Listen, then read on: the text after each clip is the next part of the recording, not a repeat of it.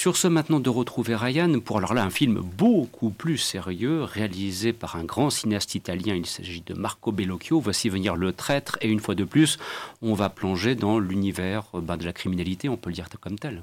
Oui, euh, tout à fait. Donc, euh, le traître raconte les 20 dernières années de la vie de, euh, de Tommaso Buccetta, qui était un membre de la Cosa Nostra, qu'on pourrait définir comme celui par lequel le scandale arrivera. C'est-à-dire que c'est le premier membre de la Cosa Nostra à avoir parlé, et pas le premier, mais en tout cas celui qui a été le qui a lancé en fait une série de, de brisages de, de l'omerta de la loi du silence.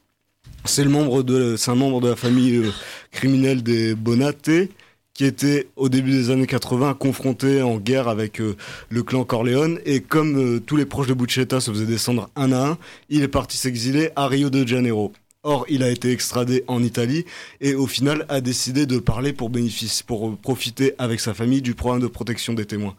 Et c'est un gros morceau de cinéma très âpre et qui, qui nous habite surtout après être sorti de la salle, puisque c'est un film qui démystifie totalement les, les codes du film de mafieux.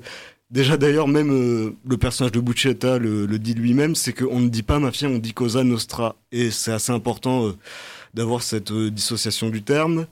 Et c'est un film qui commence avec quelque chose d'assez entendu. On le voit en, on le voit en tant que patriarche dans, dans une scène de fête où sa famille célèbre le baptême d'un des enfants. Et on se rend compte qu'il a un conflit, euh, un conflit avec un de ses aînés, un de ses fils aînés.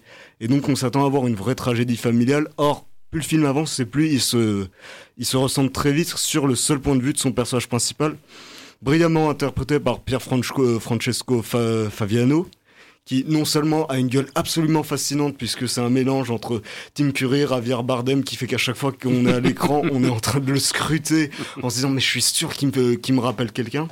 Et en plus, il évite totalement d'être dans les dans les figures archétypales du genre, c'est-à-dire qu'il a jamais de coup de colère à la Pacino, il est toujours très très calme. Et il se présente dès le début euh, en esquivant sa responsabilité en disant que moi je suis un simple pémo en fait dans la Cosa Nostra, c'est un système pyramidal. Et moi je fais partie des simples soldats.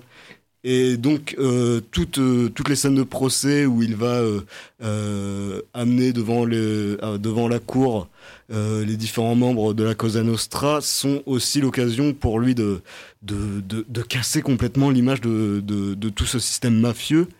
Et c'est un peu aussi le, le, point de vue du réalisateur et de ses co-scénaristes, mais c'est aussi le personnage qui se retrouve confronté à, à, ses propres paradoxes en fait, puisque il dénonce, il choisit de parler puisqu'il considère que la Cosa Nostra a trahi ses valeurs, mais le juge avec qui il négocie, lui, lui fait bien comprendre que les histoires de valeurs de la Cosa Nostra sont...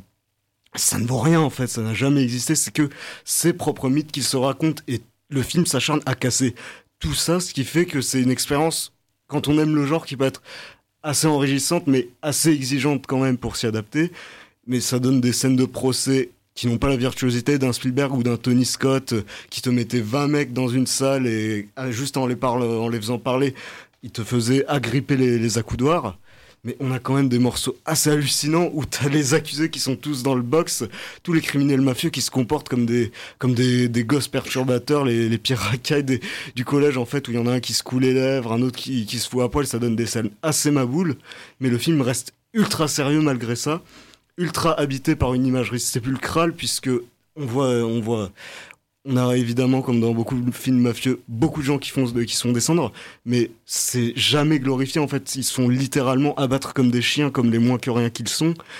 Et c'est un film qui, qui décrit pendant tout, toute sa durée le crépuscule de, de la Cosa Nostra, en fait. Et c'est une espèce de transition entre le parrain, et un film, un autre film de mafia qui était sorti en cet été, qui était euh, Piranha de Carlos Giovannessi, qui montrait aussi ce système prêt à être bouffé par des petits jeunes et qui était encore, euh, qui était juste symbolisé par des vieux reliquats euh, de, la Cosa Nostra traditionnelle, des parrains assignés à résidence, juste réduits à passer leur journée en claquette fila devant téléfoot et la F1.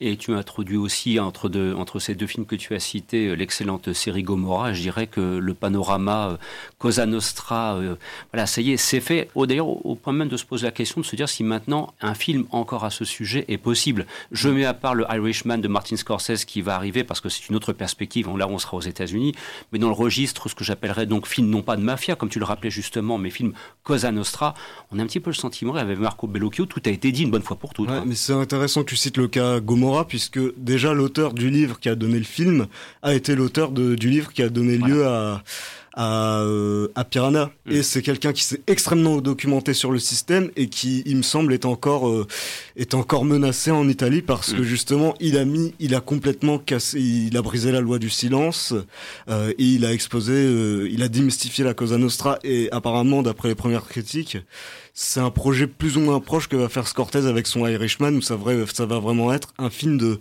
de fin de système en fait d'un homme qui regarde sur son passé pour, euh, pour faire l'état des lieux de son héritage.